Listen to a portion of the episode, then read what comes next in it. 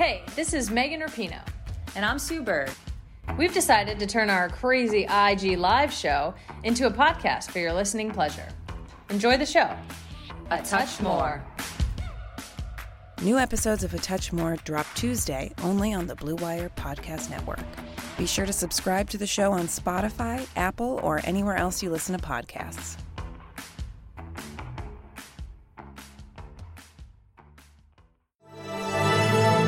Blue Wire. The Denver Nuggets select Michael Porter Jr. But I'm gonna make sure that this pick is this organization's best pick they've ever made. Morris inside. Jokic. Put it up. Jokic, 23.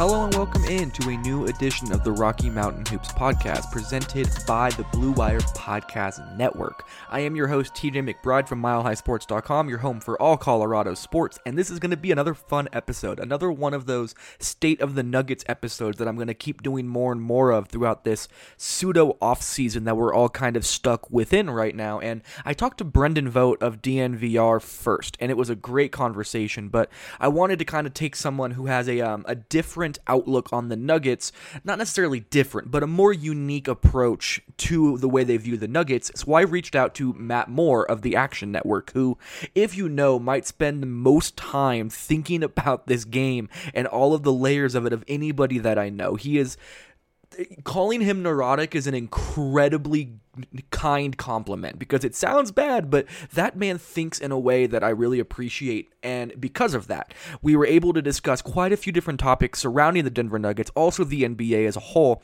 and what is really holding the Nuggets back from being able to truly contend for an NBA title, which, you know, of course, there's a lot of things holding them back. And that's why I love this exercise so much, is that I'm able to connect some threads between Brendan Vogt of DNVR and Matt Moore of the Action Network and myself over at Mile High Sports and Blue Wire and then reach out to Harrison Wind of DNVR and Harris and uh, and Adam Mares and so many other people and see if we can create some kind of common consensus as to what the Nuggets need to address to become the best version of themselves. So you're going to hear a whole lot about that in this podcast. It was another very long one with Matt Moore. We also discussed some of the more bigger picture um, NBA stuff. The NBA recently put a two to four week time frame on their uh, to basically make a decision if they're going to try to restart this season. So Matt and I discussed that. We discussed possible changes to the league as a whole. We discussed different ways that teams could potentially try and save themselves from what is looking like it is going to be tax hell.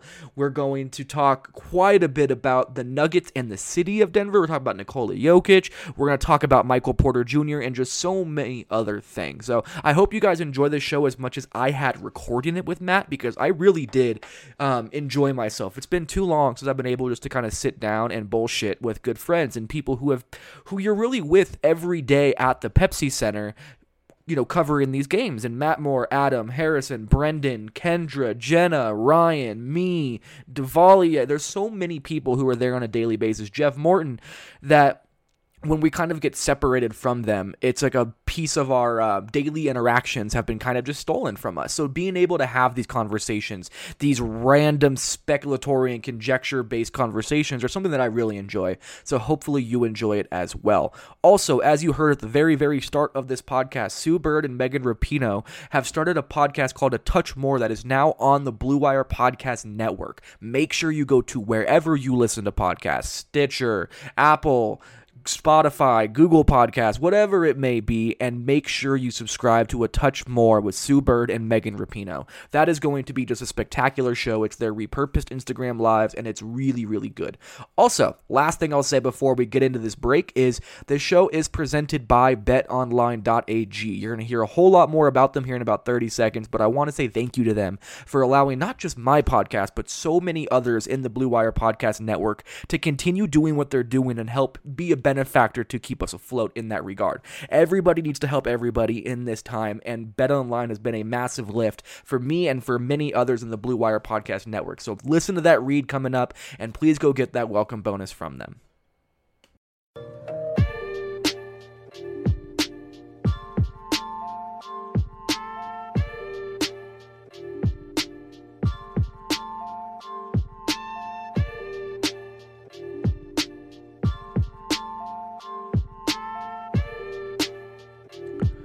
With currently no NBA, NHL, or MLB, you might think there's nothing to bet on. Well, you'd be entirely wrong. Our exclusive partner Bet Online still has hundreds of events, games, and props to wager on. From their online casino to poker and blackjack, they're bringing Vegas to you. Missing the NFL? No problem, because Bet Online has live daily Madden NFL 20 simulations that you can then bet on to get your fix in. You can still bet on Survivor, Big Brother, American Idol, even the stock prices and Nathan's hot dog eating contest. All of this is open 24 hours a day, and all of it is entirely online that so you can do it from the safety of your own home. Go to betonline.ag and use promo code BLUEWIRE to join today and receive your new welcome bonus. Again, go to betonline.ag and use promo code BLUEWIRE to join today to receive your new welcome bonus. BetOnline, your online wagering solution.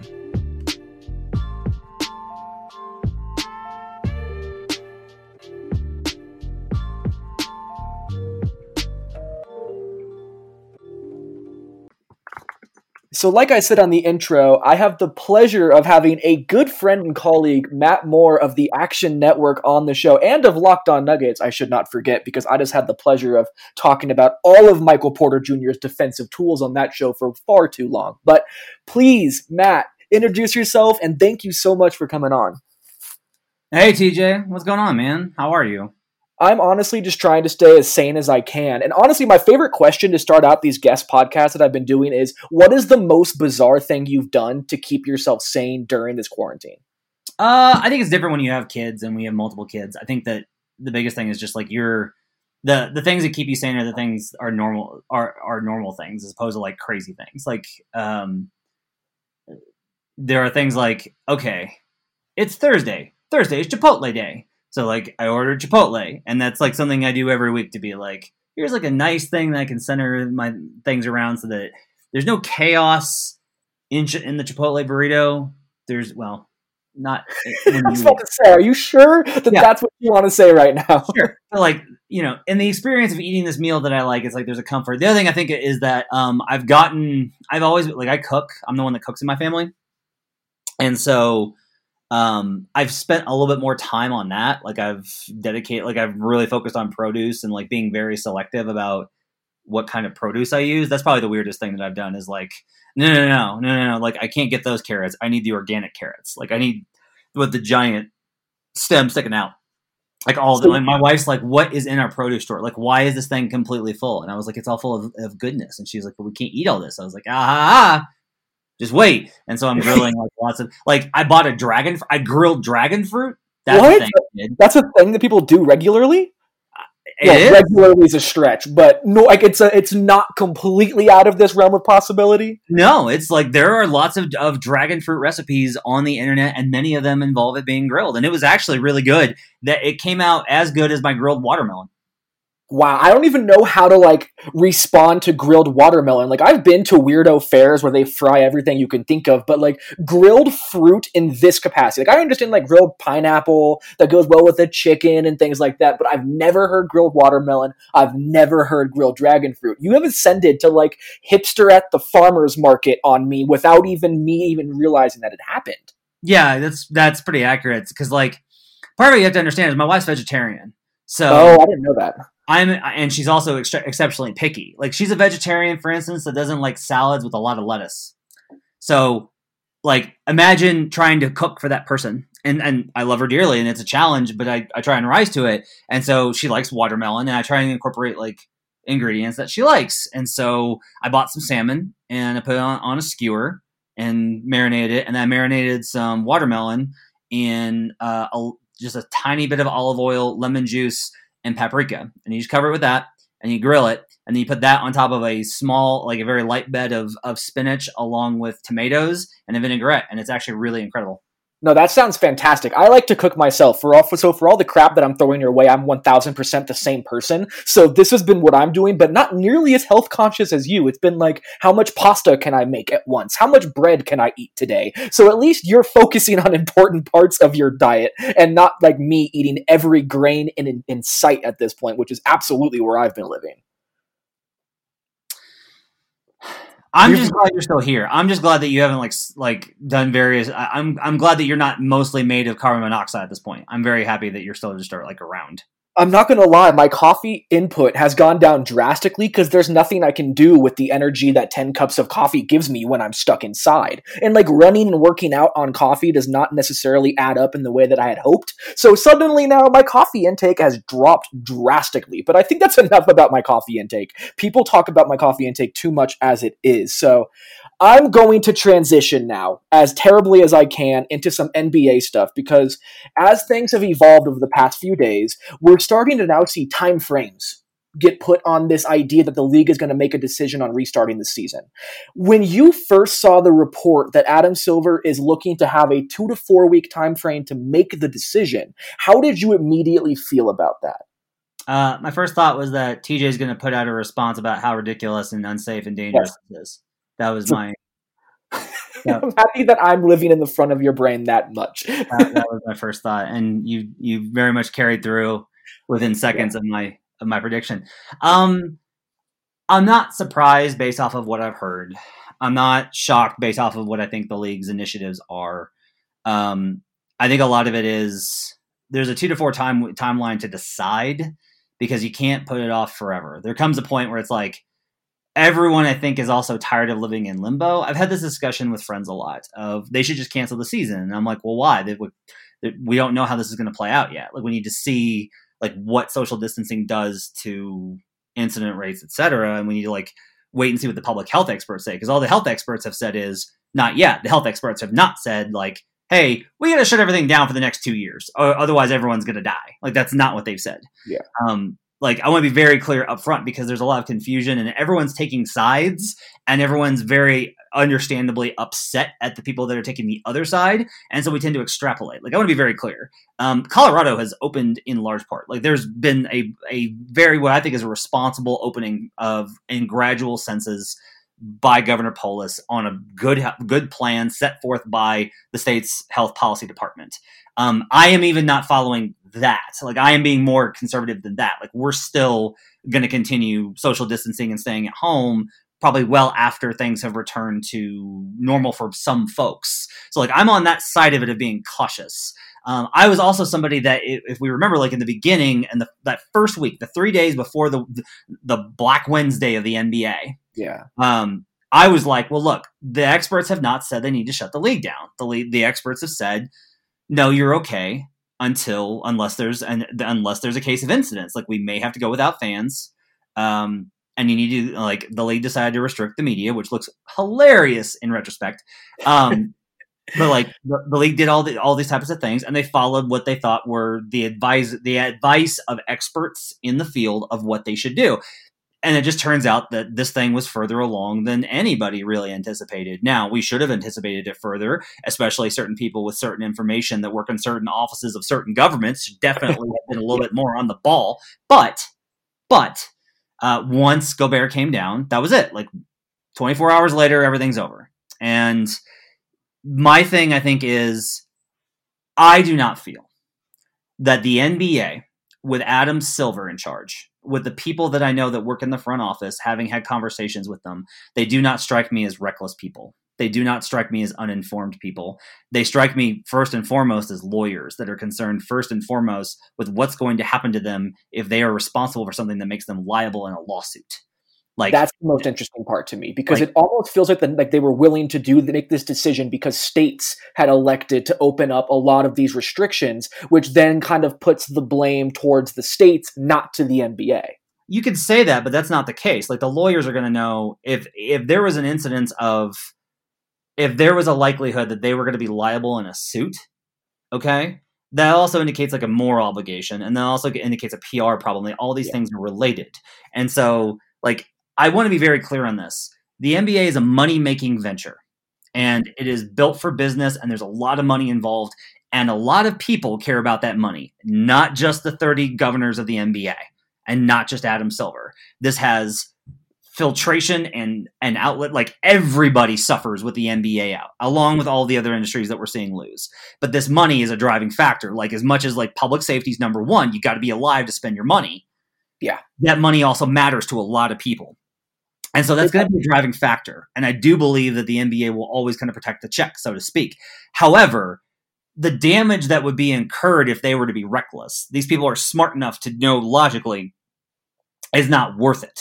So if the conversation is being held, we're now into an area where I believe the health experts are probably telling them, and like we've heard this on various podcasts with like Windhorst, right? Windhorst with Bontemps was talking about this. This is about what can you take in terms of risk. And yes. I think that writers with our lives are like, can't take any risk because we can live at home.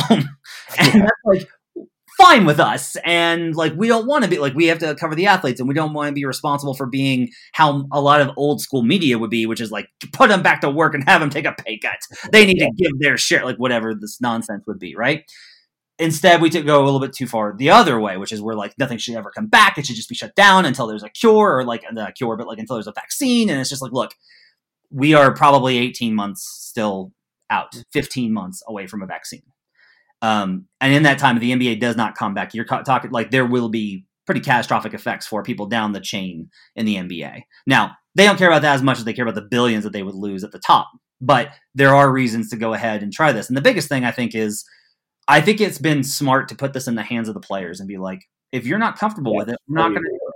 Like, if the NBA had been like, Chris Paul, what do you think? And Chris was like, uh uh-uh, uh, nope, we're not going back to work. This is an unsafe work environment. No but that's not what's happening. So I think the difference now is managing to find a way that solves the issue of personal responsibility and personal risk assessment. Like I'm a big believer that not just for the NBA, but for every single industry, if somebody's working from home and they're able to work from home and you say, "We're going to reopen the office and we would like it if you came in." Any employee any employee that says I don't feel safe. I have a mother, I have a father that stays at home with me. I'm I have a kid that's immune uh, that's immune compromised, even with the small rate of incidence of this of this illness affecting children. Whatever it is that you that you want to use as like a fill in situation, if that person says I'm not comfortable, they do not have to go to work, and they should not be pressured to go back to work. And the same should go for the players. But I do think I do think that it's okay for the NBA to be like, are we going to do this or are we just going to scrap it? And if everybody goes, let's try it, let's make a run at it. We're willing to accept the risk of making a run at it and we'll go from there.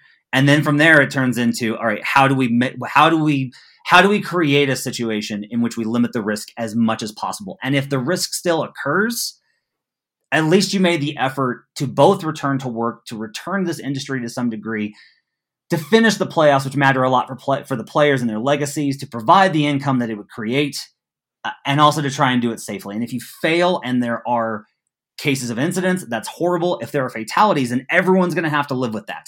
But this is going to be our situation for the foreseeable future in all aspects of life, which is why like we have to balance between we're opening up for concerts and I'm not going to wear a mask and we have to shut everything down forever. Like there's there is a line in between where we pursue smart solutions to these problems, and that's what I think the NBA is trying to do. Yeah, and I agree with you. And to play devil's advocate again as to why they are going to have this time frame on is that they need to make this decision so that they can eventually get a cap number together for the next season, so they can have a draft, so free agency can eventually even open without being able to actually lock in a number for a luxury tax number or for a cap number. You're not even going to be able to have the idea of a next season. There are so many things that need to be put in a row to get to 2020-21, and I think that's a big part part of it. So when we remove the morality of this and we start talking about the mechanics of bringing back the NBA, do you have any ideas in your head about how they can kind of circumvent the disastrous potential of the cap falling drastically to where there's potentially 25 teams in the tax? Because it seems like you'd be able to smooth it, but the players didn't want smoothing at one point. Maybe the owners don't. Um, when I talked to Jeff Siegel on my podcast, he brought up the idea of just eliminating the luxury tax or leaving the line where it is currently at. And then I've seen like ideas about expansion and things like that. Have you toyed around with any of those ideas in your head? I haven't gotten to the cap stuff yet. I think in large part because it's all theoretical. I think the other thing to keep in mind is, um, well, the reason I'm hesitant to kind of engage in it uh, is this is gonna get probably pretty ugly. Yeah. Because when everything was great and everyone was making money, then the owners were willing to be like, okay, we got what we wanted in the last one. We're all making money. It's fine. So they backed off of some of the things that they still wanted from the 2011 lockout. And the players, because they were making so much money, were like, no, it's fine. As long as we don't lose anything else, it's fine. Like, it's okay. We feel better about our union now. We're not getting screwed. Okay, fine. Um, everybody was happy, right? Yeah. And so now the problem is going to come where the owners are going to cry poor again, and the players are really tired of it. Like they're just really tired of it, and they're tired of getting pushed around every time the owners feel like they're not making enough money off of their teams. Um, they fought for guaranteed contracts. They feel like that's within their rights, and they're going to continue to like fight these things. And the problem is, it's just going to come down to the one of the big things that we've noticed is is just that the players wind up losing the PR side because people want games back, and that that's going to be difficult because the owners are never the ones like no matter how vitriolic Twitter gets towards owners, they'll never reflect the public sentiment, which is like no, like owners are billionaires and they made their money and they're businessmen and you should go play because it's your job. Um, we don't, we just don't tend to take the player's view, no matter how recalcitrant the owners are, because the common person doesn't really pay attention to the nitty gritty details. Like this is something I yelled about in the last lockout was like, look, if I felt like the owners had a side here, I'd side with them. They don't. They're just being greedy.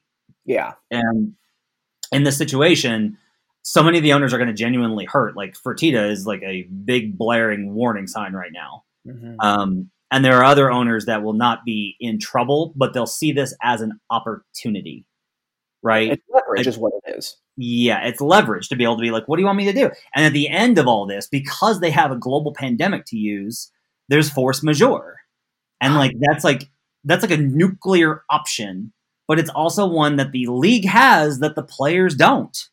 Like the players, to my understanding, do not have any sort of option. Like they don't have a nuclear option like this. What's so- interesting about that nuclear option, though, is there's no mechanics in place that I have been able to find in the CBA about how it's supposed to play out. They don't know how many votes it's supposed to be. Is it a majority? Is it a 70 30 split? Is it just 51%? There aren't even mechanics built in the CBA to put these things into effect that I've been able to read or that Jeff Siegel has been able to read either, which I think makes this even more cataclysmic in that regard. No one knows what is coming if they put that clause into effect. Yeah, and I think um, a lot of it's just going to be this is stuff that's going to just be figured out on a very big, big power game scale. Mhm. Um, I do think that the idea of freezing the- the luxury tax in place is a good idea. Uh, of making those allowances is a good idea. I think probably what you have to do is you have to make some sort of concession for the idea of, um, okay, if we're going to do this, then we also need to provide an amnesty clause, and that's like a big, you know, that's a big deal. But it's also like the amnesty clause because it's still like the players still get the money, like they don't get wiped out. It just gets them off the cap, right? So you're able to amnesty them and pay them out over a certain amount of years that it doesn't go on the cap. That's probably like the most, the best option for a lot of these situations in order to alleviate the space is to be like, look, if you really want to sign somebody, let's use it. Like you can use your amnesty clause and clear this out. Um, and that forces them to make tough decisions, but that's also like part of it. And it probably also resets some things in a more normal way, uh, where there are certain players that are given contracts because of high pressure situations where a team is like, we got to make this move to do this, and that gives them the opportunity to go do things. Now, the problem is, problem is, like what the owners should be thinking about before they they sign up for that is if you do not think that the Golden State Warriors will be like, oh look, we we amnesty we amnesty Draymond Green and we let everybody except Steph and Klay go. Hey, Giannis. Yep. It That- happens so fast too. It's going to be vicious when people start doing that stuff. Yeah, so that's the thing is like there's a very good chance for the rich to get richer, which the the owners have also expressed frustration about. The biggest thing I think, if we're going to just talk, like, there's so many specifics to figure out before we get there. I I think the big picture thing to remember is the lessons that we learned from the 2016 cap spike, which is you need to consider the ramifications of your actions before you take measures to address your immediate problem. So, Yeah. you know, just because you have an emergency, okay, I'm going to use this phrase and I regret it immediately.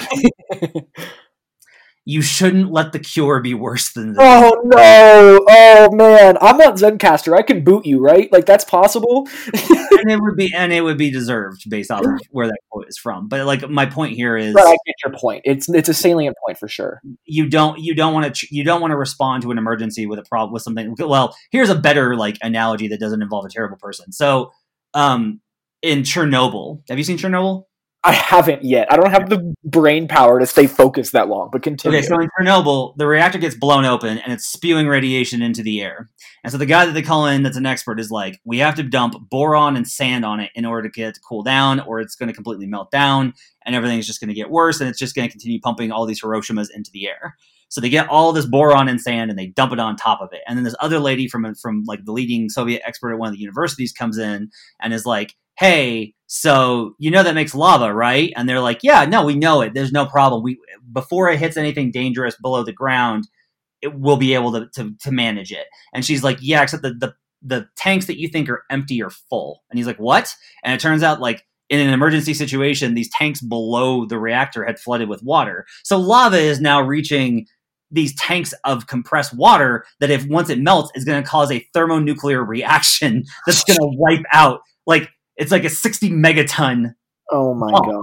Yeah. okay so this is an example right of we're facing an emergency we're going to do what we need to in order to address the immediate problem and then the result was they created a nuclear bomb so they had to solve that problem with very drastic needs that were equally terrible so like that's kind of the key here is if you're going to address this problem you need to have a mindset of what's a solution that's going to take care of us now and down the line and that's going to be really difficult because we don't know what the world's going to look like in two years because we haven't even begun to scratch the surface of how this stuff's going to affect us uh, economically health wise anything 100% agree. We don't know. Like, if there's one thing that I've said more than anything in all of my podcasts that I've done since March 11th, it's I have no idea. And that's just kind of where we're at with it. Um, but thank you for all of your insight on that. I thought it was a really good part of the conversation. But this is a Nuggets podcast, and I want to get into some stuff because we're already 20 minutes in, and you have a list. We're going to do something that I did with Brendan Vogt last time, where I'm calling it the State of the Nuggets, where I'm bringing in writers, media members who are around the Nuggets regularly to discuss what concerns they may have that are holding the Nuggets back from true contention. Not maybe getting a top three, two seed, but actually being Western Conference finals and finals contenders on a regular basis and really proving that they have the chops to be in that conversation going forward. So, Matt came with a list. I have my own list, but I'm just going to see what Matt has on his, and we're going to compare the two to see if we can kind of create some common threads as to what is holding the Nuggets back. So, Matt, what is the first thing on your list? the nba market of denver Interesting. Brendan did not bring this up, so I'm going to give the floor to you. So last summer, the Nuggets front office reached out to two of the biggest, arguably two the two biggest free agents in the class through the representatives and said, We'd like to get a meeting with you. We're a contending team in the Western Conference. Uh, we have the means to create space to sign you. We have a great atmosphere and culture. We'd like to have a conversation with you. They could not get a conversation. They could not get a call. They had long-standing relationships with one of them. They know them from way back. They could not get a meeting. They could not get a Skype. They could not get anything. They couldn't get anything. They couldn't get a FaceTime. Nothing. Yeah. Because Denver is just not a place where players go. It's not a place players go. That sparked in Denver, to my understanding, a re examination of how they are going to have to build a contender. They cannot create cap space and sign a max free agent. Um, they added Paul Millsap, which is kind of indicative. I love Paul Millsap. It was a great signing at the time. He's been excellent. He is an underrated and amazing NBA player that will never get appreciated for how much he helps his team wins. He's also not a superstar. Yeah. And if you want to get to the next level, and if you want to carry on your contention, and if you want to be able to bring take a, a team that can win a title to a team that should win a title, you need superstars. And so the fact is, if the Nuggets were in these playoffs, if they brought the playoffs back and they were to get past the Rockets, and then the Clippers all of a sudden, like everyone's shocked as the Nuggets whip them in five games, and then somehow, some way, get past the Lakers. LeBron gets hurt, or Um, they just like saw like Jokic just has like the game, the series of his life, or it's an amazing underdog story, whatever. The Nuggets make the finals. They still do not improve in the free agency market because of the perception of the city. Like it is seen very much, and like a lot of this is stuff that I can't really speak to because I like I can't I can't relate the differences in an East Coast city versus like what Denver affords from the perspective of like an East Coast a person that comes from an East Coast urban black background. Like that type of like I can't put myself in those shoes. I'm not that person. But like talking to players, the sense I got is like it's not that it's bad, it's just really different from what I know. And a lot of guys like they want places that they're comfortable and familiar with. And if they're not going to be comfortable and familiar with it, they want to go to the West Coast where it's like beautiful weather and tech money. Like so that problem, that combination causes, I think, a lot of issues. The fact that the fans in Denver that are not Nuggets fans, that are casual Denver fans, treat the team as like a sixth place option plays into this. It is not like you it, it is better to be revered by Boston's fans with all of the complications that come with Boston, mind you, than it is to be revered by Nuggets fans because it just seems like, well, we're all Broncos fans and like, oh, the Nuggets made the playoffs. That's cool. Like you're Nuggets fans and then you're Avs fans and you go to Rockies games because it's an awesome experience. And then, uh, oh yeah, I go to the Interstate Showdown every year and like I like the Buffs yeah, the Western Showdown that they have over at the Denver Event Center, like those yeah. are all going to be raised higher. And like I made this same point. I was like, the Nuggets are always going to be behind the Broncos because it's Broncos country, behind the Rockies because you can't get drunk on a rooftop in the sun, and behind the Avs because they don't have as many diehard Nuggets fans as there are Avs fans in Colorado. So this is, leads me to my next question in this part of the conversation: Do the Nuggets have any opportunity to change that? Because in my opinion, they do not. So I think uh, the next five years presents an opportunity. Um, if they were to win, and like this sounds crazy because the idea of the Nuggets winning a title sounds crazy. Yeah.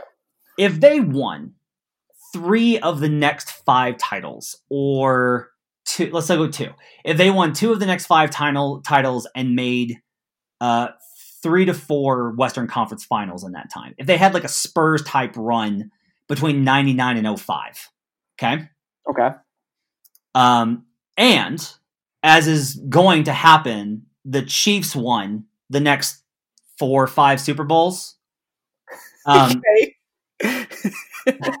I just like I tried to hold it in and let you finish your point, and I couldn't. And I'm sorry. no, but like uh, if the Broncos, let's say that Drew Lock is not like I'm. A, I, I graduated from the University of Missouri. Big fan of Drew Lock. Uh, I'm from Arkansas. Big fan of the receiver they added. Um, like I'm I'm there are things about the Broncos I certainly am like, oh, I hope the best for you. But I'm also just like, I don't know how you're going to beat us ever. I don't know how you're going to win the division or be us in a playoff game ever. and I'm willing to like I'm willing to just be like completely arrogant right now because my team finally won the Super Bowl after 30 I'm just so happy that you're cognizant that this is probably not true in any capacity, and you no, have it's absolutely not true. More like as a Chiefs fan, Mahomes is going to retire to go play baseball. This but is thousand percent what Raptors fans did when they won. They were like, "I don't yeah. care. The next 365 days is I am the champion of everything, and you're all just going to have to deal with that." Yes, exactly. So, but anyway, but I am uh, uh, very serious at the point of let's, regardless of the Chiefs let's say the Broncos did not get back on top. That this yeah. year was disappointing and it was seven. Then they finished seven and nine again, or six and ten. And then the next year it was like, okay, no, we've got this. We've got it this time. And then they don't address the offensive line because they never address the offensive line, and they're six and ten again. All right, at that point, the Nuggets have now every year they they really are there. If they win a title, I think it starts to change things. Versus like if a team wins a title in any of the other NBA cities, I'll, like there will be a shift, right? But a lot of it, I think, is a comparable situation. I think is Cleveland. Okay, not to compare Denver and Cleveland because Denver is such a better city. Um, but like I was talking to fans in Cleveland during the last playoff series there, and I was talking to everybody I could get hands on. I was like, "How do you like if LeBron leaves? Like, how are you going to feel?" And they were like, "It's so much different than last time. I'm really okay with it. I just want what's best for him. He brought a title. He said what he was going to do. Like we should have probably had more with the Warriors happened. I can't blame him for that. We love him for what he's done for the city and what he's done for the area. It's just so much different. Like if that's what's going to make him happy, then I'm okay with it. And it was like really healthy. But it was also I also said like So I was asking, I was like, wow, that's really great for you to say like the greatest athlete of, of in Cleveland history is like that way. And they're like, yeah. And then several people said this to me. They're like, but like if Baker brings us a Super Bowl, that's bigger.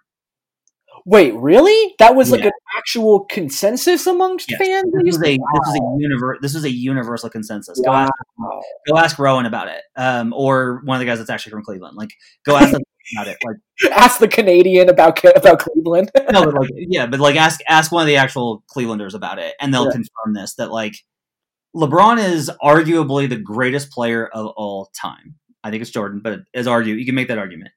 He won a title beating the three one Warriors and brought the Cavs their the Cleveland its first title in I forget how long. Okay, did all of this. He's from Ohio. He's from Akron. It is not enough because football is still king. And if Baker wins the Super Bowl with the Browns, he's bigger. And I So- think that's really the crux of it is that as long as football is bigger, cities like this will always be football oriented. Right. So, like, this is the thing. If Jokic won three titles with the Nuggets and Drew Lock wins one, Drew Lock's bigger. Yes. Now, like, and like that's a question, right? Like Manning won one Super Bowl with the Broncos. One. Okay. Had a absolutely like you could say they made the Super Bowl. I don't know if what that game counts as them making it. Yeah, I agree. Okay. Uh, but if Jokic won three NBA finals, Manning would still be bigger. Oh yeah, unquestionably. That's because of the time before. Specifically in Denver, he would be. no, they would still be putting up Peyton Manning to get people to cheer on the jumbotron at Pepsi Center and not Nikola. Like I would one thousand percent bet what I have on that. Yeah, and so, like, and this is what's interesting is I would think that that Texas culture would be such that football is superior to everything, and it is. But Dallas fans have a really strong commitment to that franchise because of Dirk. Like this is kind of the of the thing is that Denver is going to have to either become Dallas or it's always going to be Cleveland Yeah. and those are its choices. Like both, like that's one title for each franchise, right? Like that's one title for the Cavs, one title for the Mavericks. A lot fewer years, but still. Um, and so like that's the comparison is like you don't need to put you, you don't need to put I'm trying to think uh Joe Montana you don't need to put Montana's picture up in the Dallas arena to get boos. Yeah. Like those fans are plugged in and they're active and they love their team and Dirk's a, a legend there. Yeah. He's a guy. And in the city, like he's a real part of like Dallas sports culture because of what Dirk did with that team. And I think Nikola can do that with Denver. The question is like is anybody going to care? Like if he goes if he goes to 5 Western Conference finals in 8 years. That's insane. Like that's bonkers. And I don't even think it would register unless they win the title.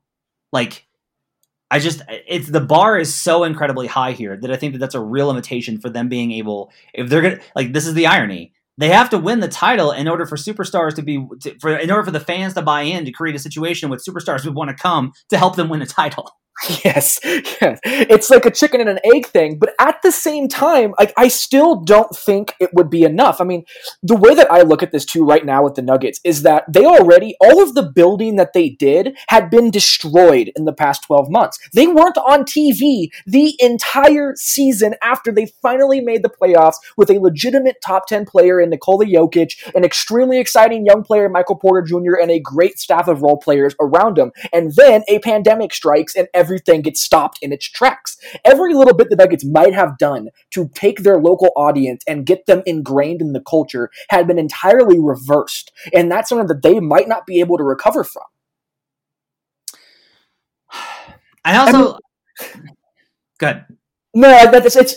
I don't know how you can recover from that because of the things that we talked about in the football sense, in the way that these fans in Denver that are casual Denver fans, they just float with the wind to wherever they're getting taken to. If the Nuggets are not going to insert themselves into that conversation, they're not going to be able to. And of course, there's a lot of other nuance that needs to be added in terms of the issues with Comcast and everything, but they have to be able to be shown for them to get anywhere. Yeah, and I think part of this also gets into um like we talk about the market. Another thing that kind of has to be factored in here is uh you have to make yourself attractive as an NBA city from a player perspective too, which means that Kroenke is going to have to get off his tail and actually move out Elitch Gardens and put in the new facility. Like Yeah. they need a practice facility and they need like everybody's ready for it. Everybody wants it. The basketball operations know how important it is. Like you need to have a thing to show the players that it would be really awesome to live downtown, to bike to the to the practice facility at Elitch. That's a beautiful new facility. I've got all the accoutrement. I've got a cryo, you know, freeze chamber and like all like a special like kitchen that's got great food and like the best equipment for me to train. Like you need all that. Like you need you- need to get that versus like versus So- like hey we redid the locker room like good but you know and so like this is like the kind of the thing is you just like the they need more stuff to be attractive to players than than just you can play with Nikola Jokic because you can get Paul Millsap but I don't know who else you can get I completely agree. I'm sorry I cut you off. I get too excited about this topic in particular, but like you don't even have a parking facility that's indoors. You have chain link fence. Like people aren't going to want to walk through the five degree weather when it's snowing in December to get to their cold car and warm it up. There are just basic things that just make basically make it more difficult for players to want to be in Denver when they're just small little issues. But we've really gone through this one quite a bit. What's the next thing on your list? um game operation Interesting. I also didn't have this on my list. What's what? What about game operations? So I, I believe that there's like a sense of like a lot of this is um, in order to instill the kind of confidence that you need, it needs to seem cool, and there needs to be the right atmosphere. And a lot of NBA arenas have that atmosphere. Portland has that atmosphere. Dallas honestly has that atmosphere. If you watch, if you if you're old enough to remember the Bulls, like that music playing as the Bulls were introduced was intimidating as hell. Yeah. like it's terrifying, right? With the dramatic music and everything. Um, I just think that in a lot of ways, the Nuggets game operation night has is a little bit too ABA goofy. Um, I I think look, uh, uh, no matter what you say, and I do not want to hear your opinion on this, McBride. Uh, super mascot Rocky is a legend. Um, he's a god, and much of the stuff, much like ninety percent of the super mascot Rocky material is golden. Like Benny the Bull may be the goat, but I think that that Rocky is like the most underrated. This does not matter, but what does matter is like when you have like goofy segments that don't hit and the crowd's not engaged and nobody is like when your atmosphere is not one of intensity in a market like Denver, it does not come across well. It winds up feeling like an LA Chargers game. And that's a problem. Like there needs to be a reformatting of the experience to be a lot more intense, to be a lot more driven, because the crowd has honestly shown up the last two years. Totally agree. I, I, I have having I got here in 2012 and I saw that year and was stunned when it was like late in the season and they were facing the Spurs that were competing for let's see it was 13 like that team wound up making the Western uh, made the finals like Yeah. the Spurs made the finals that year and yet it was like a it was a Saturday it was a weekend game versus the Spurs and the and the arena was like half empty. And I was like what is going on for a team that won so many games? Like they just they never bought into that team and they bought into this team and that's that i think is a testament to the value of home growing your own guys. Like it's really fun to go root for jamal and uh mpj and jokic and gary because like those are your guys. Um i just think that the, the game operation needs to be a little bit cooler needs to be a little bit branded better needs to have a little bit better feel um, Pepsi Center is in and of itself very bland. It's just an arena. Like it does not have its own feel. It does not have its own aura. It's just a large gathering place. Um, when we're able to have fans back, uh, they need to do something to change that sense. I wanted to list this one because like so many of the basketball centric stuff, one is discussed a lot, but two is patently obvious Yeah. and we'll get into those like later. But I did want to kind of mention that like the the day like game days need to feel different in Denver.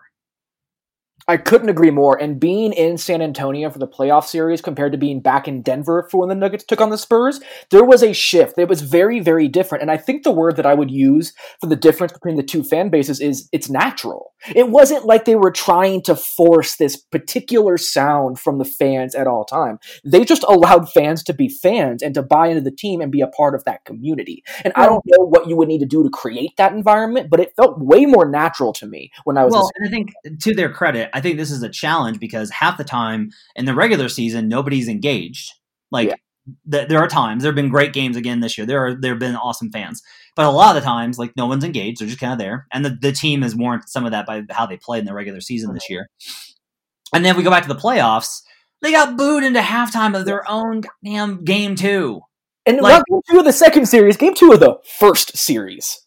Well, not, not only that, but like that it's worse to me in the second round because the first round I get it because you're like you're gonna lose in the first round again. We went through this entire thing and you're gonna bow out in the first round again. That I get. But once they won that first series, for you to go against the Blazers and boo your own guys going into the locker room, I'm like, what are you doing? Like, what are you like? That crowd was one of the worst I think I've ever seen for a playoff game in terms of their attitude. Like, they everybody was unhappy because it was snowing and they'd just been to the Avalanche game like the night before, and people were really like kind of like there was an exhaustion from the sports at that point because Denver hadn't done this in a while. Yeah. And and it was just like that that game two game two versus Portland was like a real low point. Now like they came back and I thought were, were great in in game five and game seven, but yeah. you know like these are the types of little things that that the game operations folks have to find a way to spark the right feel from the crowd. Like Memphis went grit grind and people went for it. Like they yeah. they built a whole culture based around the city. I think it's tough with Denver, but they're going to have to find it. I agree. Uh, what's the next thing on your list? Uh, next thing is backcourt size. Yes, I have this on my list. Okay, um, I'm going to give you the floor again, but I definitely got thoughts on this one. So go ahead. Okay, so I just finished for Locked On Nuggets. We did a great episode with Adam. It's going up today as I record this. Um, what we did was we put together the perfect Jokic lineups. Like, if you could have anybody, like if you weren't going to just be like, oh, it's Steph Curry and Kevin Durant and LeBron James and uh, and Damian Lillard and Jokic. Like, if you're actually going to build like lineups that were centralized around Jokic, what do they look like? And all mine, the number one thing I addressed was backcourt size. Was when you have Jamal who's six one, and you have Gary who's six three, you have to have better length inside. They, they struggle too much with any wing of any like versus the Clippers. They're going to have such a hard time because they have to play their four on their three, and they have to play their three on their two, and so then the two is going to have to play either the is going to have to play like either their four or their one, and then what do you do with Jamal? So like it causes all these problems where um, Gary got really good at guarding Klay Thompson because he did it so often, and he figured out ways to disrupt Klay by reaching in and disrupting him on the catch. Like, okay, he's going to catch the ball. I'm immediately going to bother him so he can't just raise up and fire. Like Gary learned all these ways to bother Klay Thompson, and Klay can still put up 30 anytime just because he can shoot over him. Like, there's just only so much that Gary can do. Like, if they had a point guard who's six six or six four or six five, you're fine but the combination of six one, six three is too small given the size of the NBA guards at this point. There just aren't as many short guards. And like you can make it work under certain circumstances. Also, like if Jamal were an awesome defender, it would probably be better, but he's not. So yeah. a bad small defender, well, he was okay this year. Um, an okay small defender and a six three great defender is not better than two okay six four and above backcourt guys. Like, and it would be okay if only one is taller. But you, this is I've been talking about this pretty constantly. I think we're going to see a reformatting of the team going into next year.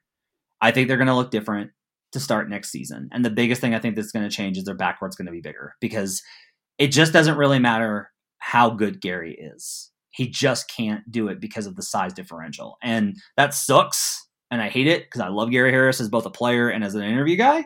I love everything about Gary Harris. I want the best for him, but it's just really difficult with how like they gave Jamal a max contract. Yeah. And once you commit to that, you're like, how do we maximize this? And the way that you maximize an MPJ, Jamal Murray, Nikola Jokic team is you're going to have to get a pretty big two guard that can defend. And they compounded the issue by having Will Barton playing out of position at small forward as well, which was at no fault of his own, and he was much better at points this year defensively as well. But if you're going to be that small in the backcourt, your wing has to be able to cover a lot of ground, and they did not have that. And this was one of the biggest reasons that when I look back at a couple drafts, the one kind of archetype of player that I was clamoring for was a Shai Gilgeous-Alexander type, or even Justice Winslow going back a little farther, where you have these big bodied guards who can handle the ball. Because I think one of the biggest issues the Nuggets have is that every one of their guards needs a screen. And they're not able to get around guys, whether that's size or not. They need to find a way to create that. And I think you also need the size defensively just to keep guys in front of you. When teams, when teams run Jamal Murray and Nikola Jokic in a pick and roll, they are just collapsing this team over and over again because Jamal Murray can't stay in front of guys, and Nikola just isn't quick enough to be able to guard multiple bodies at the same time, no matter how smart he is. So when I look at this team, then how do you address that? Because, like you said, Gary Harris kind of has to be the guy. The max contract is essentially, lo- uh, you know, it makes Jamal Murray locked into Denver for at least the next 18 months, in my eyes. Things obviously change in the NBA, but that's just kind of how I feel about it. So, who's even available? How do you even address that issue? I don't know where you go from here.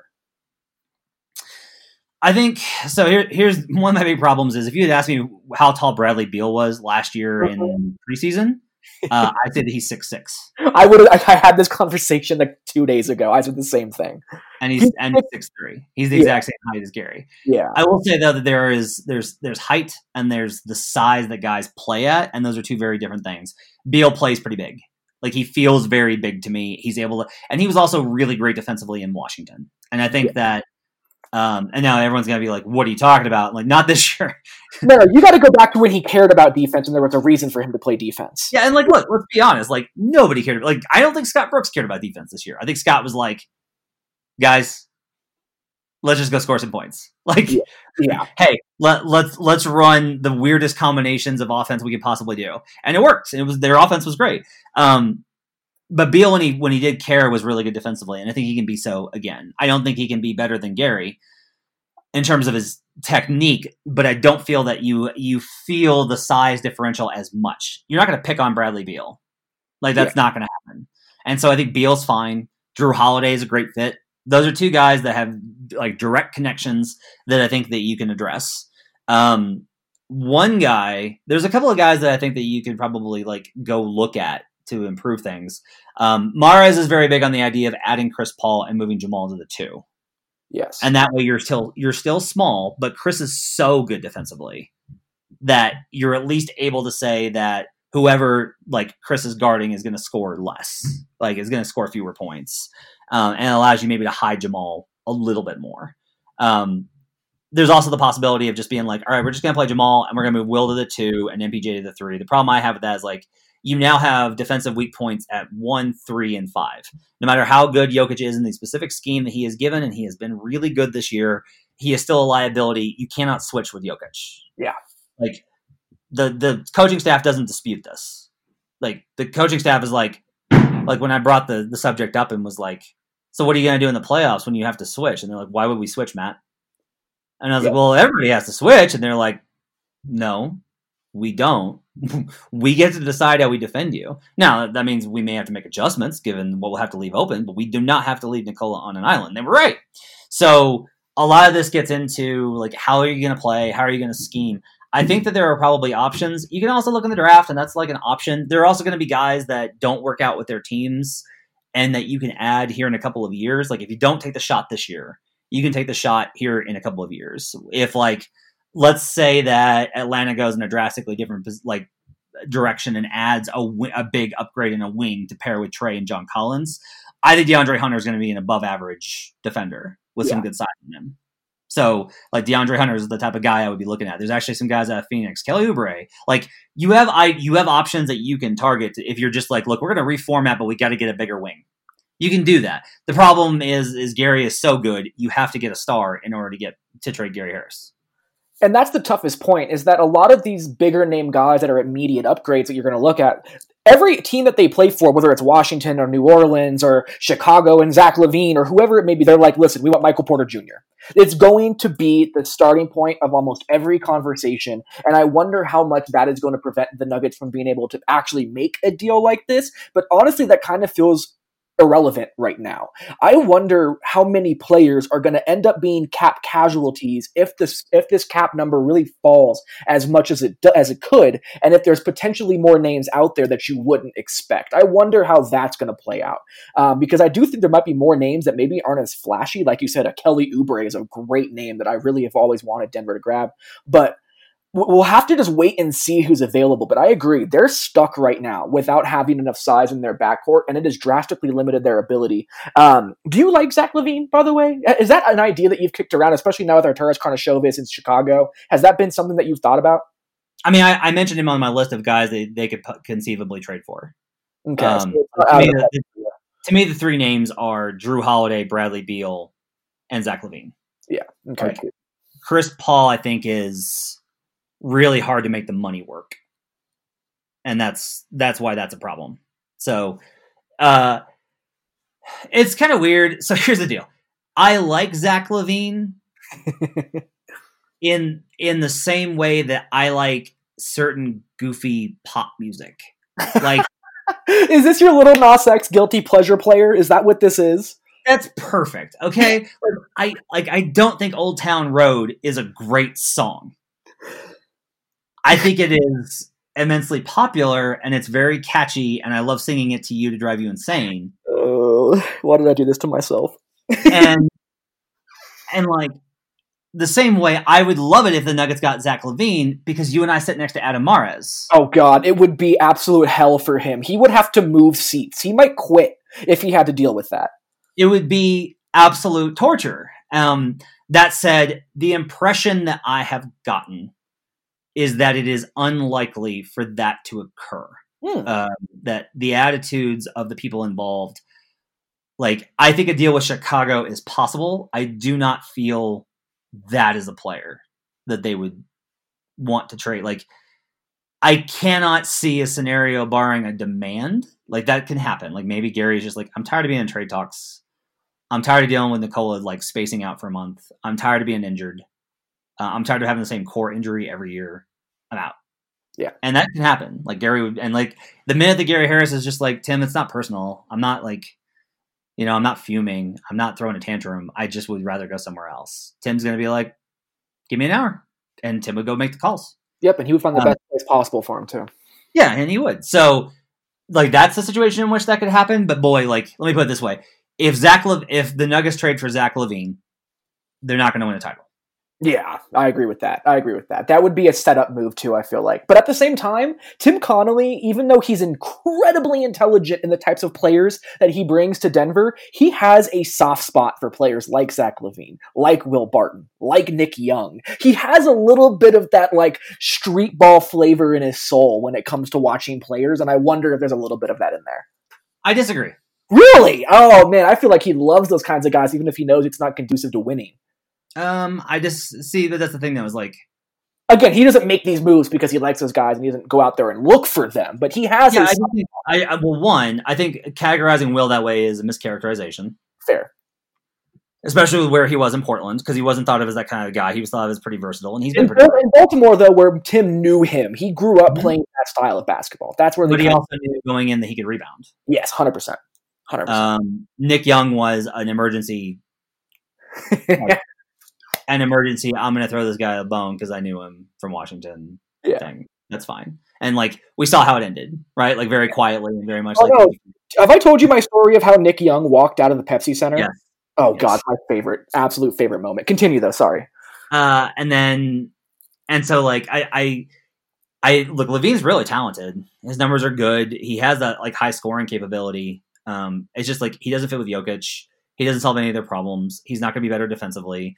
Part of the problem is like if you do any cursory examination of the Bulls, because I was like, oh hey, the Bulls are 12th in defense. like Zach LaVine must have turned. Nope, it was every single second Zach LaVine didn't play. They had like a 114 defensive rating when he was on the floor. Yeah, like it's absurd. They had a one. They had the 12th best defense in the league at one point. This was like a month ago or a month before suspension. Sorry, time is yeah. time doesn't exist anymore. It's okay. Yeah, uh, but anyway, a, a month before this league suspension, uh, he the Bulls were like 12th in defense, and yet they were they would have been like 28th with with LaVine on the floor. Wow. It was yeah, it was absurd. It was just crazy. So he doesn't solve any of their problems. He doesn't really fit with the team. I don't see it. It doesn't mean it can't happen, and it doesn't mean it can't work because weird things have worked in the past. But yeah. I don't see it as being a, a, a very likely possibility. The last thing I'll say about this is that Zach LaVine turning the corner on a DHO at Nikola Jokic and going downhill with shooters around him is absolutely all of the fun that I can imagine. But again, that's just completely selfish wanting to watch dunks. So not well, necessarily conducive to winning. Right, but the other thing I would I would also say is uh, if you want look if, if you want the the galaxy brain approach, I what's do. been what's been the conversation in the last two weeks about the Warriors? In what way? You go ahead and just make your point because this is going to be something that I fall into and I have no idea what's going on. So their entire the, when they traded for Wiggins, one when they signed D'Angelo Russell, but then later when they traded for Wiggins, the entire concept is now you have a contract that you can pair with picks to offer for Giannis Antetokounmpo. Oh, so really? if you trade for Zach LaVine and you have Zach LaVine in two picks, would you rather have Andrew Wiggins in two picks or Zach LaVine in two picks? Zach LaVine. It's a pretty right. easy statement for me. So there's like a galaxy brain take is if you want the reason to trade for Zach LaVine, you can use him as fodder in a Giannis Antetokounmpo trade that will never happen. Yes, and not to say that the Nuggets feel this way in any capacity. No, no, that's like a justification that you could use for it. But even if they wanted to feel this way about Jamal, making a deal to send Jamal to get Zach LaVine opens up future money for you to then move Zach LaVine and create a whole lot more opportunities for yourself going forward as well. Which again, I do not think the Nuggets feel that way, but mechanically it's sound. Um, Matt, what's your next thing on your list? I feel like we've gotten through this size and the backcourt thing pretty heavily. Uh, my fourth thing is chemical sustainability. What? Yeah. So what we're talking about here is we already have seen this year that the chemistry is not the same as last year. Okay. Um, that last year was really fun and everybody was engaged and driven and on a mission and they accomplished that goal. And then they came into this year and it was like, oh, another six months of the regular season before we got to play again. Yeah. Okay all right, well, oh, the Magic, we're down four to the Magic. Guess we should try for a quarter. Oh, we're down eight to the Cavs. Well, we'll just try in the. Oh no, Collin Sexton hit some shots. Oh well, what are you gonna do? Like the Nuggets just basically have to ask their way through an NBA season, which is hard to blame them for because the coach entered the season talking about we're playing 100 games now, and yeah. then decided about 10 games in that he had made a huge mistake in telling them that. I immediately reverse course to no, no, I need you to try, and they were like, "Sorry, bro, I already put on the, the, the cruise control." Like it was over. Like autopilot was already set. So um, the chemistry is going to change year to year, and that's pretty normal. But the problem, the bigger thing is, MPJ gets chance from the crowd, and is probably going to be the most sold jersey within two years if he stays healthy, almost all of us agree that he will be the most popular player on the Nuggets. Um, most of us agree that he would probably be the next player chosen as an All Star. Yeah, he is very likely to lead the Nuggets in scoring within the next three to four years. Yeah, um, there's a possibility of him being a legitimate superstar. How's Jamal Murray going to feel about that? I got deep into this part of the conversation with Brendan Vogt. I don't think they fit on the court together in any meaningful way. I don't. And I think there is a, a way they could. I don't think either of them will be able to shift the way they play so drastically to accompany the other player. I don't even really care about the on-court stuff because there's a lot of stuff with this team that doesn't make inherent sense. Like Jamal, Jamal and Joker should not fit, but they've just basically hammered Jamal into the H. Like they made a square peg into a diamond shape, or the same thing. They made Jamal into like a star shape. Yeah. Like that's what they did. It was like they reconfigured him into what they needed him to be. And he's a really good pick and roll partner with Jokic. Now, I think that there's only two ways that Jamal operates, which is either he's running pick and roll with Jamal or with Jokic 40 times a game, or he's just kind of like a does the little things off ball shooter. And I like him a lot more in the latter category, but that's not who he thinks he is. Yeah. The bigger thing is just like Jamal was frustrated he got hurt this year because he wanted to make a push for All Star, which none of us think it was going to be realistic based off of how he had shot or scored or done anything. Yeah. Like the Nuggets at that time were either first or second in the Western Conference. And Jamal was still like, I'm really like was mad because he wanted to make an All Star push. Like that's what he thinks he is. And I don't blame him for having goals and ambitions and for believing in himself, given some of his scoring nights. Um, but I think it's hard to be that guy if MPJ so easily is that guy. Like one of the things I talk about with Adam a lot is if you like, no matter my small critiques of, of MPJ, there were so many nights when he was nine of ten from the floor. Yeah, ten of eleven, eight of eight of eleven. There were nights when he was like two of seven, but in general, the nights that he was on, like he just scored with insane efficiency, and that's how you rack up points really quickly. Like it's just easy for him. Like they're just it's evident to anybody that watches him that when he's healthy, buckets are easy for him, and everything's tough for Jamal. And he has trained himself to be able to do all the tough stuff, and that's what makes him such a, an admirable NBA player and really good, and is going to have a long career. But I do not know how this is going to work if Jamal, like, I don't think Jamal wanted to be the number two guy when he was drafted. Yeah. And in time, he's learned to accept where he's at and, like, okay, well, at least I get the score. If he loses that, then what? Is winning going to be enough for him? Because I don't know if it is. If they win a title, maybe. But, like, I don't know if that's going to be enough. Then you've got, you know, like, look, Paul is probably transitioning to a to a reserve role next year. Um, Jeremy's pretty easy going, go with the flow, so that's probably fine. But in time, they will bring in, there will be other guys added to this team, no matter what, that will have different attitudes. And some of those guys will give them the edge that they need and create a healthy tension. And some of those guys won't and will be a problem. And you and I, in our time covering the Nuggets together, have already seen those types of guys, like veterans that thought that they were going to bring this brilliant perspective and knew so much about it, and they weren't really helpful. Like, there's already been all these these types of situations. And then on top of it all is Nikola is making $35 million now. Yeah. And he's dealing with a lot of pressure and a lot of stress and a lot of focus. And we're already, we've already seen him like retreat more. And that changes a guy. Like guys also change as they get older. They go from the scrappy, plucky, happy kids to the attitudes that Russell Westbrook and Kevin Durant had circa 2015, 2016. And those guys were just very, like, I spoke to the Thunder when they were kids in a preseason game versus the Miami Heat in 2010. Okay. In okay. Kansas City, Missouri, I went in and hung out in the locker room and like I got to talk to Durant and Westbrook and Harden because they were like Durant was a star, but nobody else was. Yeah, and it was Oklahoma City, so like back there weren't millions of people in the room at any given time. Right, especially for a preseason game in Kansas City. Yeah. Yeah, and they were just like they were all happy and they all liked each other and there was such a great vibe. And then like five years later, it's entirely different because egos and money and agendas and everything else gets in the way and people just grow and change.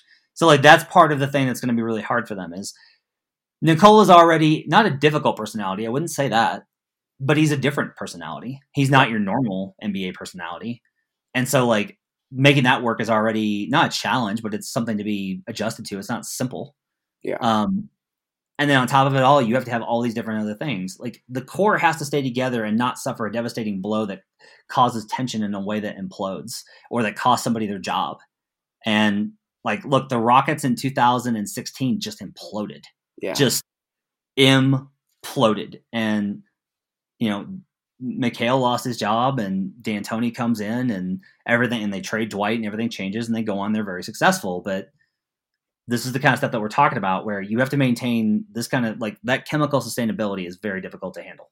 Yeah, when Michael Malone was on the conference call he did with Nuggets media, uh, I would say I don't even know a month ago. What again, whatever his time is, he talked about how chemistry and that the ability to have continuity is actually a double edged sword because it creates contentness, and people don't always push as hard because they know each other so well and they are so comfortable. And I think another part of this is that it has been ingrained in them that it's an 82 game season, it's very long, you need to be ready for the playoffs, and they over accentuated that. And without having enough new voices of people who have had different experiences from this roster that has been together virtually for fit for five years now, it's hard to have those voices. That chemistry can become stale. It can still be good chemistry and also not be advantageous to growing as a team. And I think that might be where the Nuggets are getting to.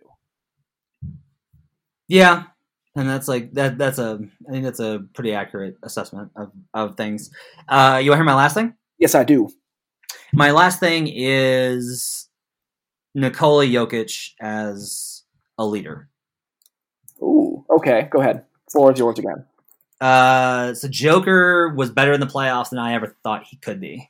And I thought he could be good. I was like, yeah, he could be good. Like he could be like really good in the playoffs. But he was a monster. He was dominant. He was incredible. And he cared. He was so engaged. And he was like pumping up teammates and leading huddles and showing emotion on the court. And he cried after they lost that game seven, which I have so much freaking respect for him. Like going in there apologizing to them alone. That makes me like love that kid even more. And then he comes back and in preseason he says, Well, I'm not the best player on the team. We're all in this together. Playoff Like- Nikola and regular season Nikola are could not be more different in terms of how they approach this game. and like he has to come like he's just got to get over i think mpj becoming a superstar would be really good for him I agree. i think having somebody to take that stuff would be good i think having somebody to take the spotlight so he could just come in do his job and go home and play video games would be really good for him and I think he knows it, and I think he's trying to make that happen. Yeah, and I think he's. I think he would be fine having a, a Zydrunas Ilgauskas type career. And He's not. and like that sounds insanely insulting. Big Z in the day got buckets. yeah, Like Z in the day was a phenomenal scorer on a garbage ass team but he was really good, and that's one of the reasons that he and LeBron became close. Is like Z was consistent and was there for him and worked hard and played hard. Now, like Jokic is a million times more talented, and this is the part of the problem is like Joker's Joker's more talented for he's too talented for what he's comfortable with, yeah. And so I don't know that MPJ is ever going to be that. And I, I do I feel 85 90% confident that Jamal Murray will never be a more impactful or better player than than Joker. So the question is, does he have it within him? Sorry, I didn't mean to cut you off. Yeah, I don't see the joke. I don't see the the Nuggets drafting anybody who's going to be better. I don't see them signing anybody who's going to be better. So Joker's gonna be the best player on the team, and at some point he's gonna have to accept that. The thing is, is like he wants to win. I had questions about that going in. Like my question about him in the playoffs was, I know he loves to play. I don't know how much he loves to win, and I got into what I would say is quite a bit of interesting conversations this week with various NBA future Hall of Famers about how much you should want to win. Um, and while I believe that there is a problem with the idea of hating to lose to the degree that you're willing to ber- berate and tear down teammates, I don't worry about that with Joker. But what I do worry about is like him being passive aggressive because he's done that. Like Yeah. this is the only thing about him that drives Adam nuts is how much he mopes. Yeah, And even if Adam's like, you're right about it, but still, and I think that this is like, this is this is like a key thing is he's got to come to a point where okay, if they're not playing the right way, then you just need to go out and score 30 points and then get the win and then try next game to play better, like for the for the whole team to play better. Like no matter what, they're going to need you. Like there are just going to be nights when they don't have it and they're not converting buckets or they're not cutting or they're not playing the right way. You're the best player. You're the superstar. You're the highest play player on the team go get 30 points and call it a night. And like, I don't even like it that much when Joker's scoring. I like it when he's passing. My ideal Joker game is like 24, 12, and 8. I just But- know 24 isn't scoring, but continue. Yeah, but like that's the thing though, is like he you know, he never really pushes the envelope on scoring. He very rarely pushes the envelope on scoring. To, to his credit, because he's always gonna t- like they're gonna double him and he's gonna find the open man. That's what makes him awesome. But there are gonna have to be nights where he's just willing to take that on, and he's and there's gotta be nights when there's just also got to be a sense of him holding everybody accountable. Yeah.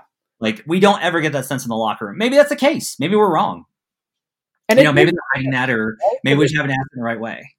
Yeah, and that's But- too, because asking Nikola questions about this is so incredibly difficult because he doesn't want to make it about him, and he also doesn't want to open up about being a leader.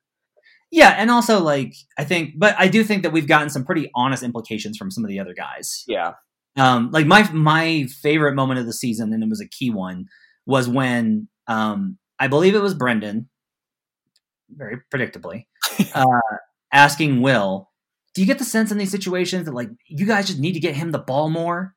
And Will goes, yeah, you know, I think we can do some things better. And he stops for a second and thinks, and he just like decides like, nope, I'm not going to play the game. I'm not going to do. I'm not going to give the the answer that, that that I'm supposed to give. Yep. And was like, no, like he's the best player. He gets the ball in every possession.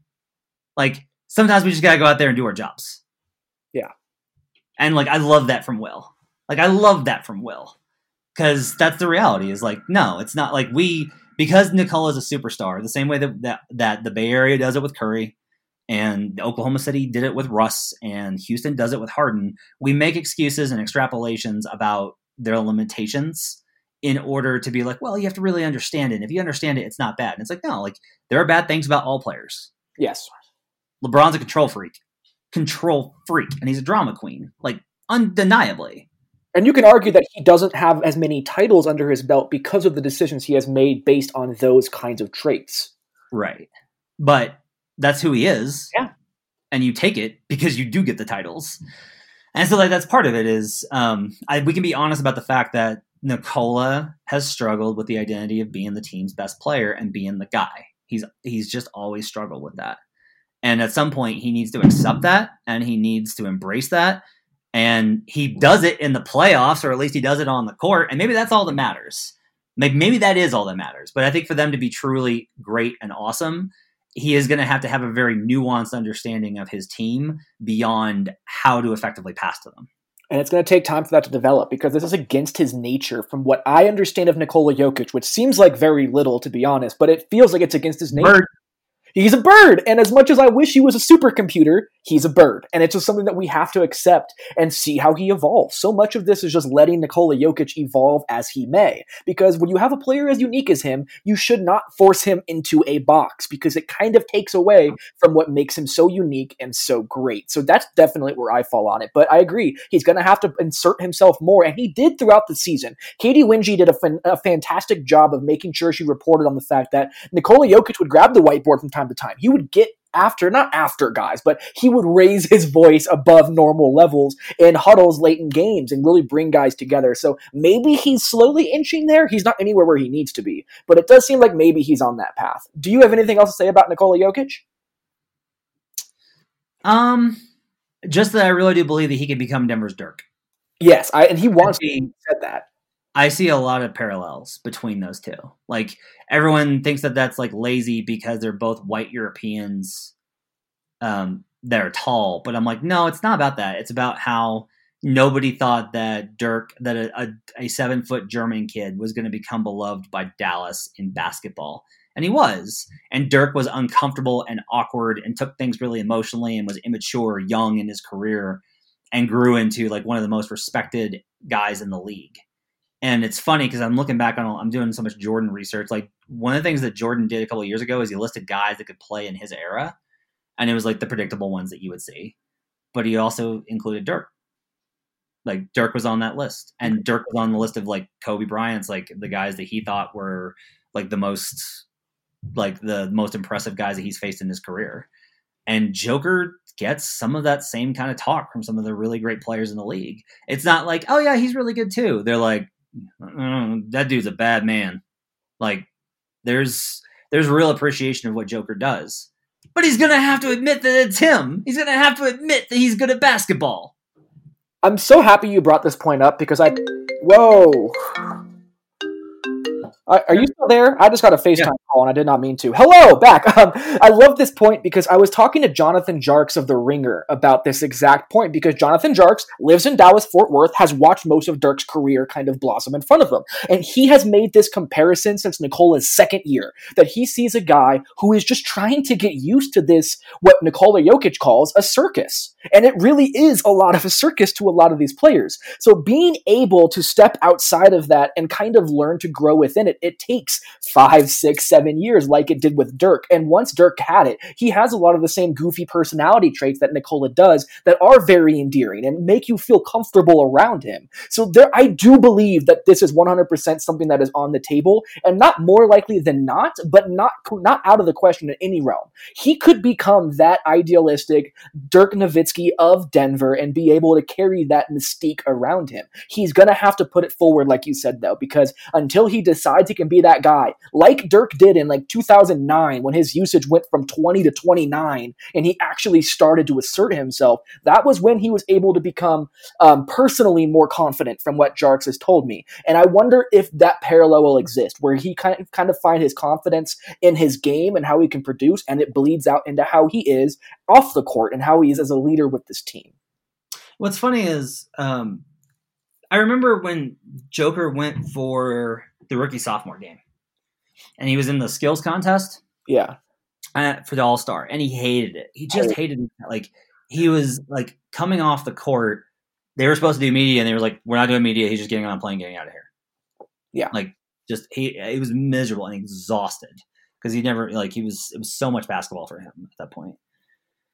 And you know, he was selected this year, and I had floated the theory that one of the reasons he tanked the first two months of the season was to not get selected for the All Star game.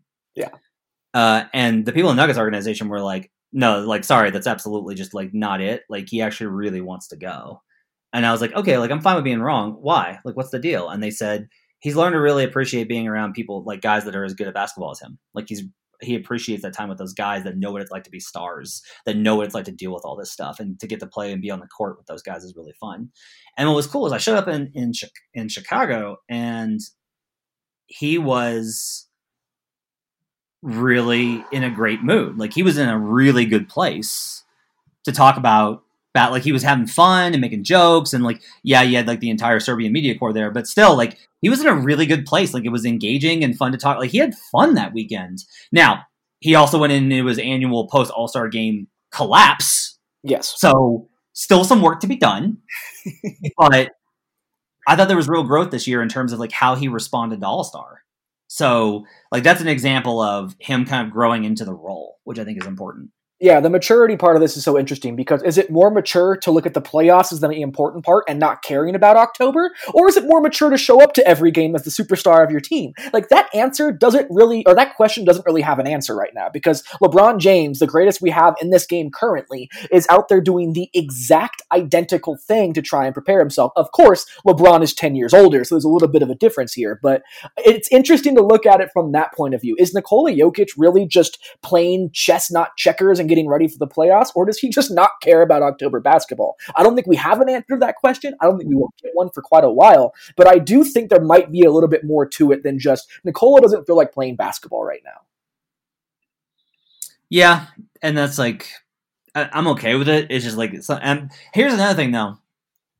Um, no, given what we know about Jokic and his mental exhaustion, and the fact that he played late May basketball, July training camp with Serbia, August FIBA into training camp in September, right? Yeah. Why did they not load manage him at all this year? I agree. I totally agree with this. And from what it sounded like, again, we're only taking people at their what for what they're saying. Michael Malone said he approached guys and asked them if they wanted to rest, and he was told no. So maybe there's a level that Nikola Jokic didn't feel like having a a conversation surrounding him, so he just went out there and played. He's kind of been an Iron Man, but I don't know. I think they should absolutely make a point to do that because even going back before that, he played Eurobasket, he played the Olympics. Prior to that, he's been to what three straight All Star like festivities. So you could talking about three and a half years of nonstop basketball for him.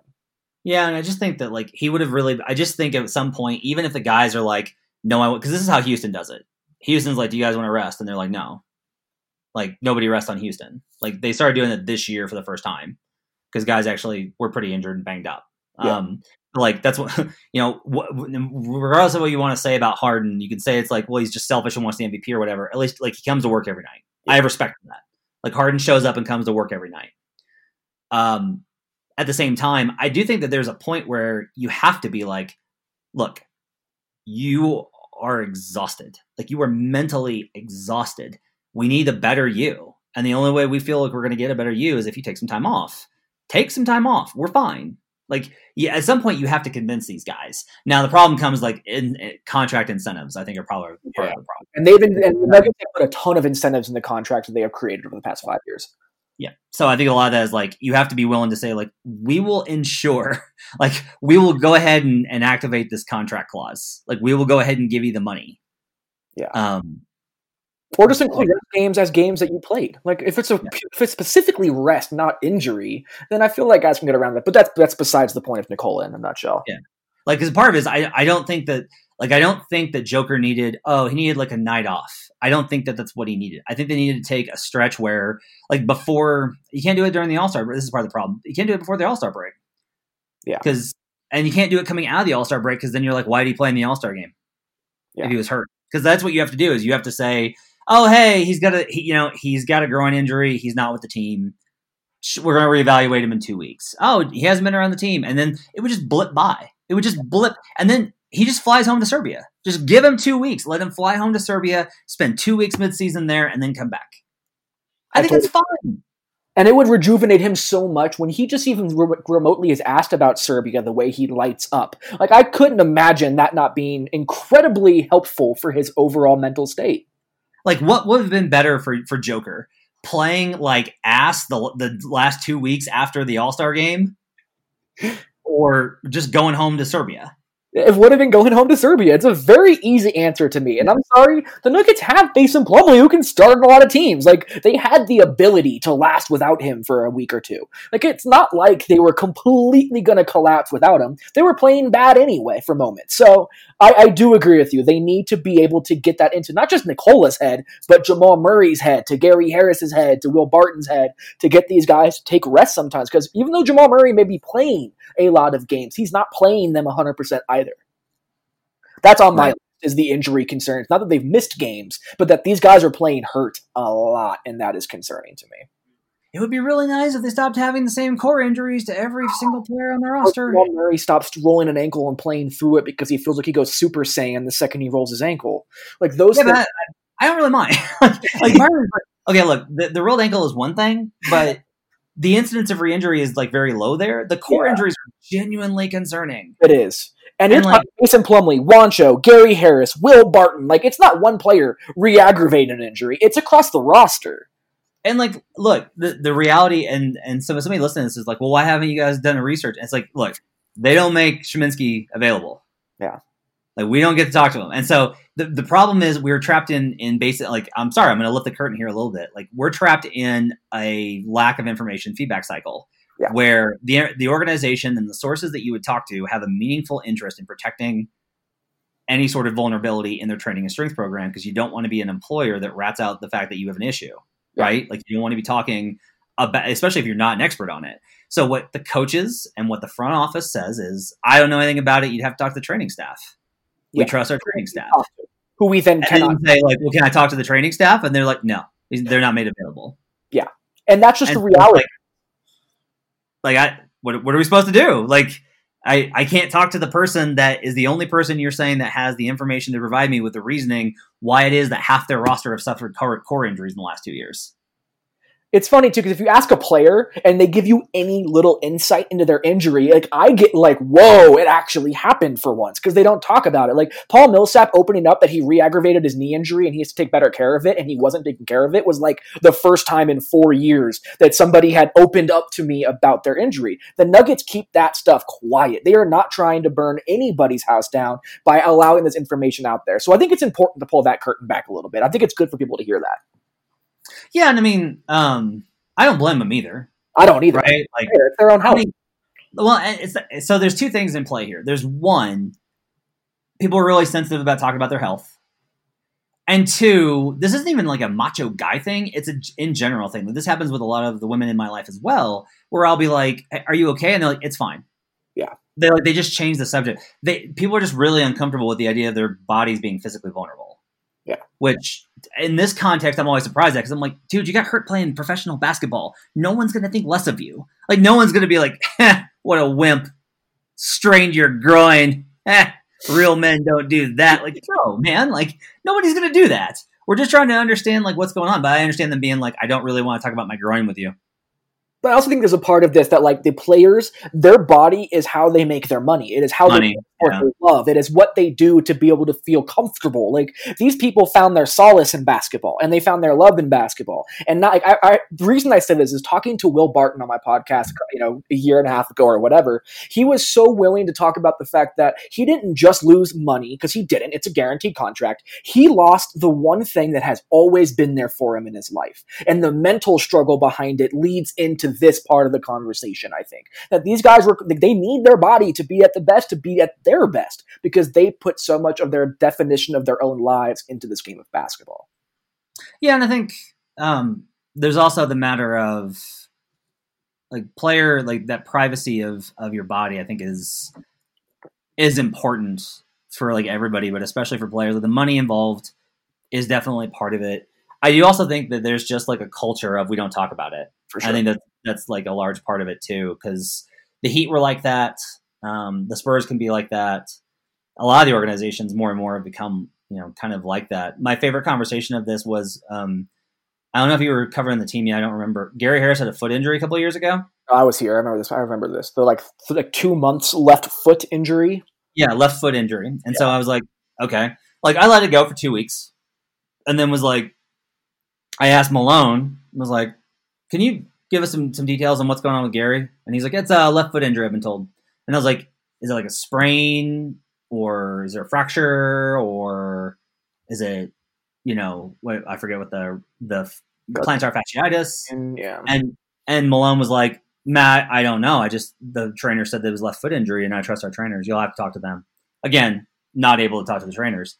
So I go to the front office and I'm like, hey, look, I just want to make sure that Gary's not like out for the season. Could you just do me a favor and tell me what's going on with Gary? Like, buddy, like between us, you know. yeah. And they were like, he's got a left foot injury.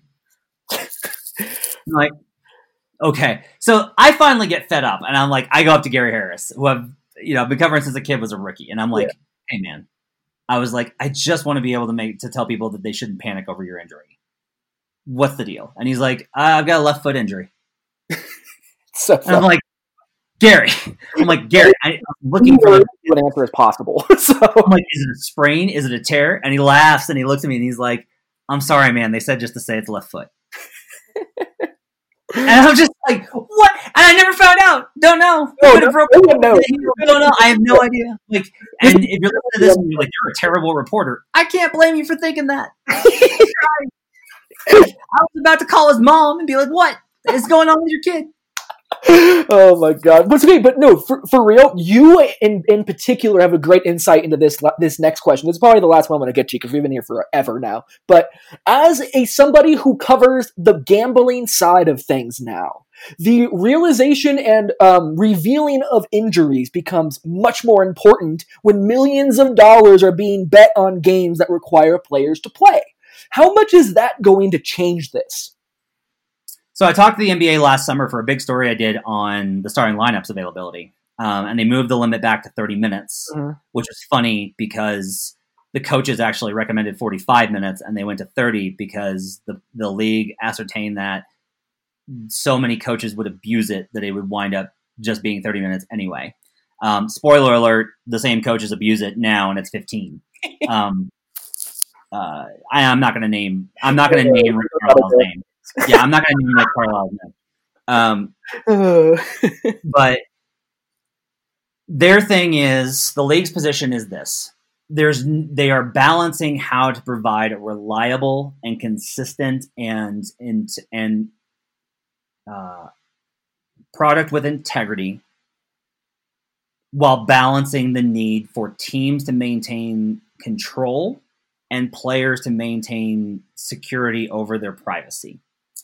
So one of the things that they've talked about is okay, should we just like if you're if you're if you get an MRI, you have to be on the injury report.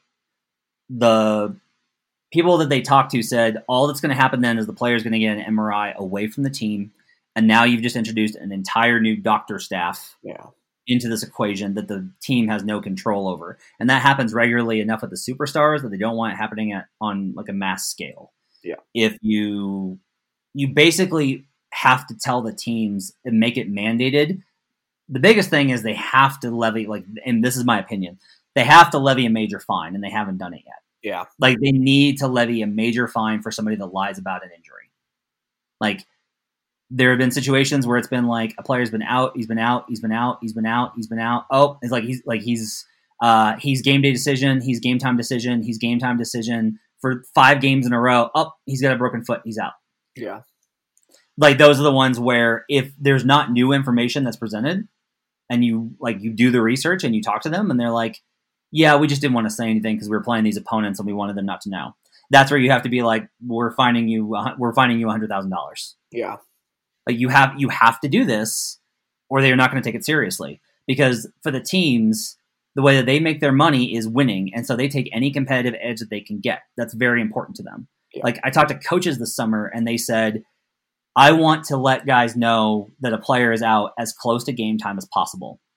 Because the other the opponent then has a letdown effect where they're not they're able to be like, oh, he's out. Oh, okay, this is going to be easier without having the time to counter that and think, hey, we think it's going to be easier. They're going to come out and play hard. We have to get up for this game.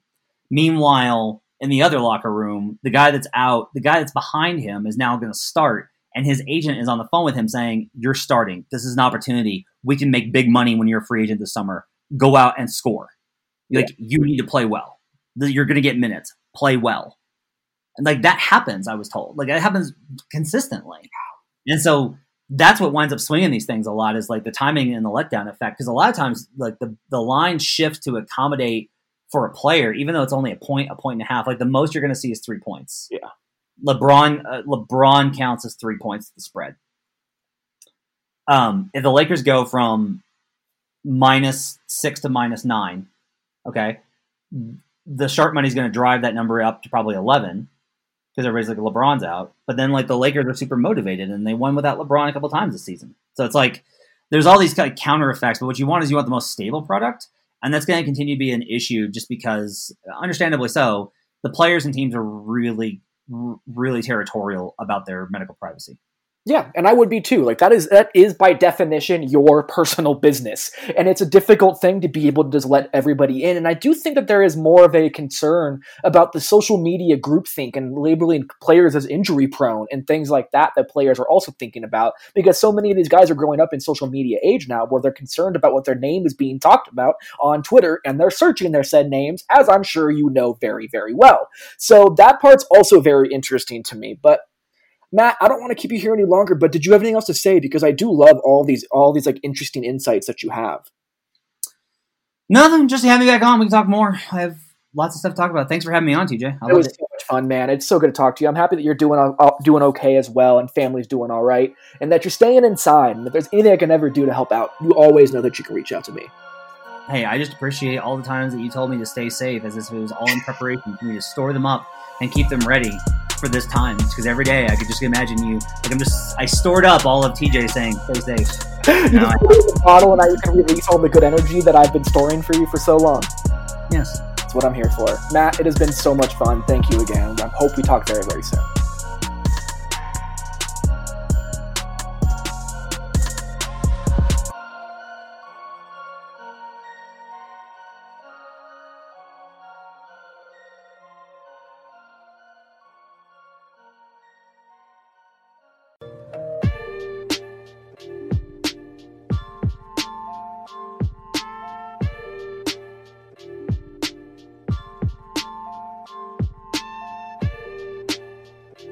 Guys, are you looking to last longer and go a few extra rounds? Get to BlueChew.com. BlueChew.com has the first ever chewable that brings your performance in the bedroom to another level. They've got the same active ingredients in Viagra and Cialis, so you know that they work. And since they're chewable, they work faster.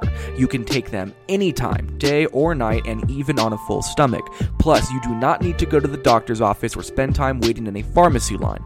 Blue Chew's online physician is free of cost, and once approved, your order ships straight to your door in discreet packaging. So here's a great deal for all of you guys out there. Visit BlueChew.com and get your first order free when you use promo code BLUEWIRE. Just pay $5 shipping. That is it. Again, that is B L U E Chew.com, promo code BLUEWIRE.